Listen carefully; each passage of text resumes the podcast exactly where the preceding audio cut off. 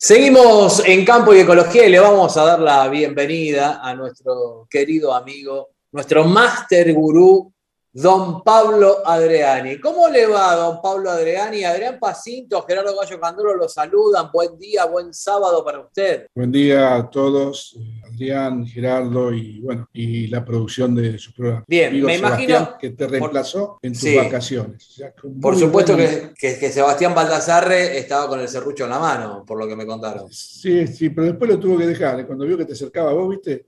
Sí. Lo dejó y se hacía como que estaba haciendo carpintería en la casa. ¿viste? Ah, ah, ah, ah, ah, ah, está bien, está muy bien. No, un amigazo, Sebastián Puma Baldassarra, quien Amigo y un profesional. Sí, señor. Agradezco por, por el reemplazo de, estos sábados que, me he tomado de, licencia. Bueno, resulta que para mí es, mi primer programa de este año 2022 y, y bueno, el panorama ha cambiado y mucho, sobre todo en estas últimas semanas y con lo que ha pasado internacionalmente, que tiene que ver con esta guerra que se ha desatado allí en Ucrania, eh, las tropas de, Rusia que están en Ucrania y todo lo que ha movilizado, no solamente desde el espectro humano, que por supuesto es lo más lamentable, sino también lo que se ha generado a través de la economía, a través de los mercados. Y bueno, y en ese sentido queremos saber, Pablo, un análisis de dónde estamos parados hoy, el mundo y dónde está parado dentro de ese mundo nuestro país, la Argentina. Bueno, mira, eh, lo, primero que hay que tener en cuenta que lo que yo llamo los osos del Mar Negro, que son Rusia y Ucrania, eh, son exportadores netos de 120 millones de toneladas de granos y oleaginosas. Esto es lo primero que hay que tener en foco, porque hasta ahora no he escuchado ningún analista internacional. Obviamente, los problemas son las vidas humanas, las ciudades, estados, todo lo que ya sabemos que genera una guerra como la que estamos viviendo, eh, pero se habla del precio del petróleo, se habla del barril, se habla del oleoducto, que Rusia abastece a Europa de, energía, gas y petróleo y que no puede haber cortes de suministro, daría un caos en, toda Europa, pero no he escuchado todavía eh, mi análisis que yo le voy, a, compartir con ustedes. Creo que va a dar para que escriba algunos, tipos, algunos artículos más profundidad. Acá está en riesgo la seguridad alimentaria mundial. Y cuando digo seguridad alimentaria mundial me refiero a que hay grandes continentes, como puede ser norte de África, países de Medio Oriente, que dependen de las exportaciones de Rusia y Ucrania. Entonces, como orden de magnitud, Rusia y Ucrania son los primeros exportadores mundiales de trigo por 60 millones de toneladas, superando, duplicando a Estados Unidos, a Europa. Y qué casualidad que el norte de África, Medio Oriente y, Nigeria importan 60 millones de toneladas de trigo. No quiere decir que todas sean de Rusia y Ucrania, pero un porcentaje muy alto de, estos eh, de estos dos exportadores van a esa zona. Entonces yo primero, lo primero que digo es, el Mar Negro está bloqueado. El Mar Negro para los oyentes es justamente el mar donde salen las exportaciones de Rusia y Ucrania, en donde Rusia ya está eh, tomando puertos y ciudades costeras al mar de Azov, que está arriba del Mar Negro, y al Mar Negro como es el puerto de Odessa. Son puertos íconos, íconos en el, mar, en el Mar Negro, que son los que permiten salir con toda la producción y todos los granos con alimentos. Esos puertos hoy están sin funcionar. Yo tuve la suerte, hace, antes, dos, días antes del, de desatado el conflicto, yo estaba negociando con un ucraniano que administraba grupos de productores grandes para hacer un asesoramiento de mercados a estos grupos de productores y se fueron todos con el coche a Polonia y productores que tenían, tenían eh, industrias aceiteras, un productor grande que tenía, tenía como 60.000 hectáreas, tenía dos plantas de aceite, cerró las dos plantas de aceite, cerró la exportadora de trigo y maíz, licenció a los empleados, empresas como Cargill, Bunge, están cerrando los puertos, o sea que el principal puerto de salida de 120 millones de toneladas al mundo está cerrado, no funciona. Mi pregunta es, eh, ¿cuánto tiempo? Y ahí te cierro y te, dejo para la consulta que es importante. ¿Cuánto tiempo eh, los países que importan esos alimentos pueden estar sin importarlos? Porque nadie lo puede reemplazar, la salida del mercado de este volumen. ¿eh? Eso es lo que te quería preguntar, digo, porque muchas, muchas veces ante una crisis siempre aparece una oportunidad y, hablábamos en este caso o pensábamos en la oportunidad que tienen este, otros países de mm, tomar de alguna manera esa, esa producción este, y en definitiva llegar a, estos países que vos este, mencionabas. Pero me quedo eh, impresionado con, el título que tiraste, ¿no? Cuando decís está en riesgo la, seguridad alimentaria mundial, digo. Y esto, sinceramente, le cuento a los oyentes, en todo lo que va del conflicto no, no lo he escuchado en, ningún medio de comunicación y haces bien, Pablo, en, alertar y, por supuesto, eh, esgrimiendo los, los argumentos que este, recién contabas. Eh, en función de esto, digo, más allá del trigo para, para de alguna manera ubicar a, nuestro público, a nuestros oyentes, ¿qué, otras cosas eh, este, en definitiva salen desde, esos puertos este, para abastecer a gran parte de, la población mundial? Déjame darte un minuto y medio para redondear el trigo. El trigo en el mundo subió en ocho días de conflicto entre 75 y 95 dólares por tonelada. En la Argentina subió solamente 35 dólares. Digo solamente porque subió el 30-40% de lo que subió el trigo mundial. ¿A dónde quiero ir? A que Argentina en estos momentos tiene restringidas las nuevas ventas de trigo. Entonces, esto es lo que quiero mandar como concepto. Argentina no puede exportar un kilo más de trigo. O sea que si vos me decís, che, esto para Argentina le viene bien a Argentina, no, no le viene bien a Argentina porque tiene los registros cerrados y la exportación ya tiene comprado todo el trigo para cubrir ese saldo exportable. Entonces, la política que hizo el gobierno de, limitar las exportaciones de trigo para desbloquear la suba del precio del trigo, del precio internacional, lamentablemente hay que decirlo, ha sido exitosa. Es decir, el, trigo no subió lo que, tenía que haber subido. O sea, podemos decir que Argentina hoy tiene el trigo más barato del mundo, ¿sí? con lo cual las especulaciones del aumento del pan, que estamos viendo, el 15, el 20%, eh, no tienen como, como origen el aumento de la materia prima, sino otros temas que ya conocemos de la economía argentina, ¿no? todo lo que es atraso cambiario, alto, costo, alto costo laboral, alto costo de elaboración, la inflación, básicamente, que, que, atraviesa todos los rubros. ¿no? Bueno, dicho esto, entonces voy a la segunda parte de, la importancia que tiene Rusia y Ucrania en el mundo. Son los primeros exportadores mundiales de semilla y aceite de girasol. Tienen el 70% del mercado mundial de aceite de girasol. Argentina, para que tengan una idea, entre los rusos y ucranianos exportan 6 millones y medio, 7 millones de toneladas de aceite y Argentina exporta 600.000. Y Argentina es residual. Pero, pero el hecho de que esté cerrado las exportaciones de aceite de girasol y no haya mercado, pues yo estoy entrando en, todo lo que es los cierres de, los mercados mundiales y el mercado de aceite de girasol SIF Rotterdam, hace una semana que no cotiza, no hay mercado, porque la referente es lo que sale del Mar Negro, eh, pero los otros aceites, para que te des una idea, subieron 300, 400 dólares en una semana. El aceite de palma, que es un aceite, yo llamaría comparado con el girasol, es un aceite lubricante de un coche, sin menospreciar a los que tienen aceite de palma, vale 2.000 dólares la tonelada. El de colza vale 1.900 y el de soja 1.900. Si tuviéramos que poner un precio al aceite de girasol, que, como está el mercado cerrado, no hay mercado, no hay precio, y tiene que estar por lo menos 2.500 dólares la tonelada, que valía hace 10 días 1.600, 1.700.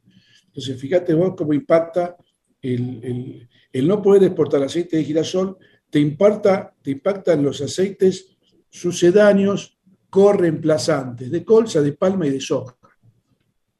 y Argentina tiene la posibilidad, de, por suerte, de tener aceite propio, pero mientras tanto, el mercado de semillas de girasol subió de 500 dólares por tonelada a 650 que pagaban a fines de esta semana. Hablo de semillas de girasol grano, no hablo de semilla para sembrar, para que entienda bien el oyente. El que compra la industria aceitera para procesar aceite, ese grano subió el 30% en dólares o 150 dólares por tonelada. Eh, Pablo, yo quería resumir un poquito el trigo, eh, por el cual vos explicaste hace un par de semanas que por el Mar Negro sale el 40% ¿no? de las exportaciones, de la producción de, eh, de Rusia y de, Ucrania. Y bueno, el trigo está sembrado, ¿no? El trigo de invierno ahí en Ucrania, creo que faltan unos cuantos meses para, para cosechar. Hay que ver, bueno, hay muchas instalaciones destruidas, los puertos de Odessa, Mariupol tomados, eh, seguramente muchos productores no van a cosechar, hay máquinas destruidas, productores que incluso se escapan del país. Eh, y esto, eh, ¿qué, otros países del hemisferio norte pueden cubrir esa demanda? ¿Cómo está el rendimiento, digamos, en Europa, en Francia, en Estados Unidos? Y si después, ¿qué se espera del hemisferio sur, ¿no? El cual todavía faltan 10 meses, el cual estamos, argentinos, estamos motivados, Australia, Argentina, para, para, cubrir esa demanda? Porque esto no es solamente de esta cosecha de este año. ¿Cómo, lo ves, digamos, esta proyección para todo el resto del 2022? Voy a separar la paja del trigo. Mire bien la frase para, el tema. Eh, si bien el trigo ruso está pasando por las etapas del invierno, como el trigo americano, eh, las exportaciones de 60 millones de toneladas de Rusia y Ucrania se suceden en el año cronológico mes a mes. Entonces, no es que hay que esperar la cosecha del trigo de invierno, no, acá lo que está eh, en riesgo, no es riesgo, está son las exportaciones de trigo Rusia y Ucrania hoy de trigo disponible que están en los hilos y que no pueden salir.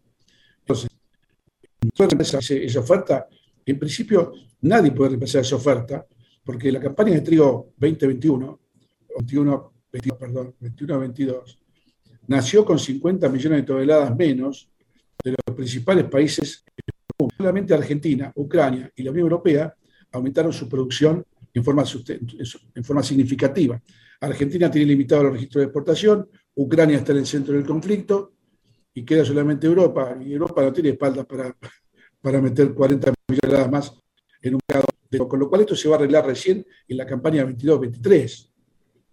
aunque se arregle lo de Rusia mañana y Ucrania y no haya ningún conflicto, te requiere un año de ingreso del trigo del hemisferio norte, allá por el mes de abril, mayo, junio, y después la siembra del hemisferio sur de Australia y Argentina en, el otoño nuestro y cosechándolo en diciembre del 22, enero del 23. Y ahí, Gerardo, falta pasar todas las aduanas climáticas. Estamos hablando de que o sea, el mundo puede recuperar los 50 millones de toneladas de trigo que perdió el año pasado, sí, pero pasar aduanas climáticas y ahora pasar a esta aduana geopolítica que es el bloqueo del Mar Negro. Ahora, eh, Rusia, alejado, digamos, de los mercados, este SWIFT, este, ¿va a poder exportar, digamos, eh, exportar libremente como hacía antes, a pesar de tener una buena cosecha? Eh, ¿O eso tiene que salir por un mercado negro? ¿Cómo, o es muy adelantado para estimar qué puede pasar de acá a, un, mes o dos no, pero, pero eh, está metiendo el dedo en el ventilador. Eh, porque acá el occidente está utilizando por primera vez eh, armas o represalias económicas, no bélicas. Entonces, el, cierre de los. El, el congelamiento de las cuentas rusas en el exterior que no me permite sacar los rublos. Eh, eliminar a los bancos rusos del SWIFT, que quiere decir que no se puede hacer ninguna transacción de ningún banco ruso a ningún banco del exterior. Sin lugar a duda que lo que vos estás preguntando es la pregunta del millón. O sea, eh, y te digo la verdad, a mí no se me había ocurrido, pero es, es, es, eh, es una pregunta interesante y difícil respuesta, porque ¿Cómo van a, cómo van a exportar si no tienen un sistema de, de, bancos internacionales que puedan transferir el dinero, las cartas de crédito? Y ya hay casos de dos bancos rusos que decretaron la quiebra. Ahora, fíjate vos cómo cuidaron, cómo cuidaron eh, a la energía, al gas y al petróleo, que hay un banco que se especializa en todo lo que tiene que ver con la exportación de, la empresa Gazprom, o no sé cómo se llama, rusa, que exporta energía, eh, gas y, petróleo a Europa, ese banco no fue tocado. O sea que es como que se permitió que siga el flujo físico, comercial, bancario de la exportación de energía a Europa. Ese es un detalle, porque si hubieran cortado ese banco, Europa se quedaba sin energía en pleno invierno.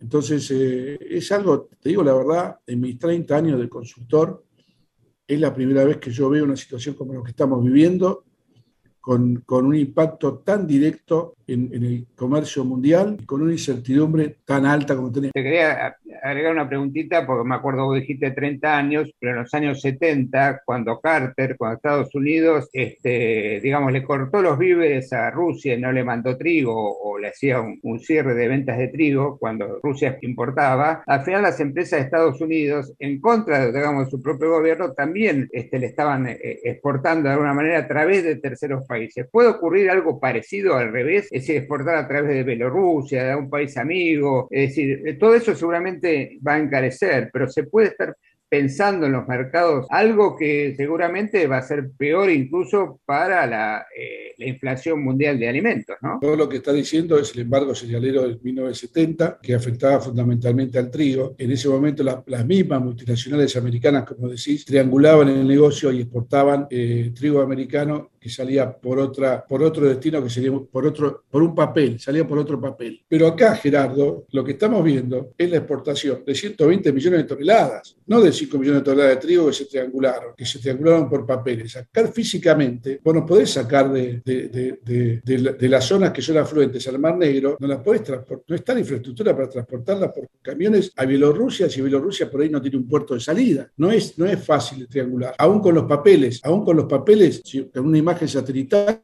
vos ves la actividad de Mar Negro. Es muy difícil, es una situación eh, única en la historia para que los productores nos entiendan, nos entiendan y que vean que esto no es una situación normal.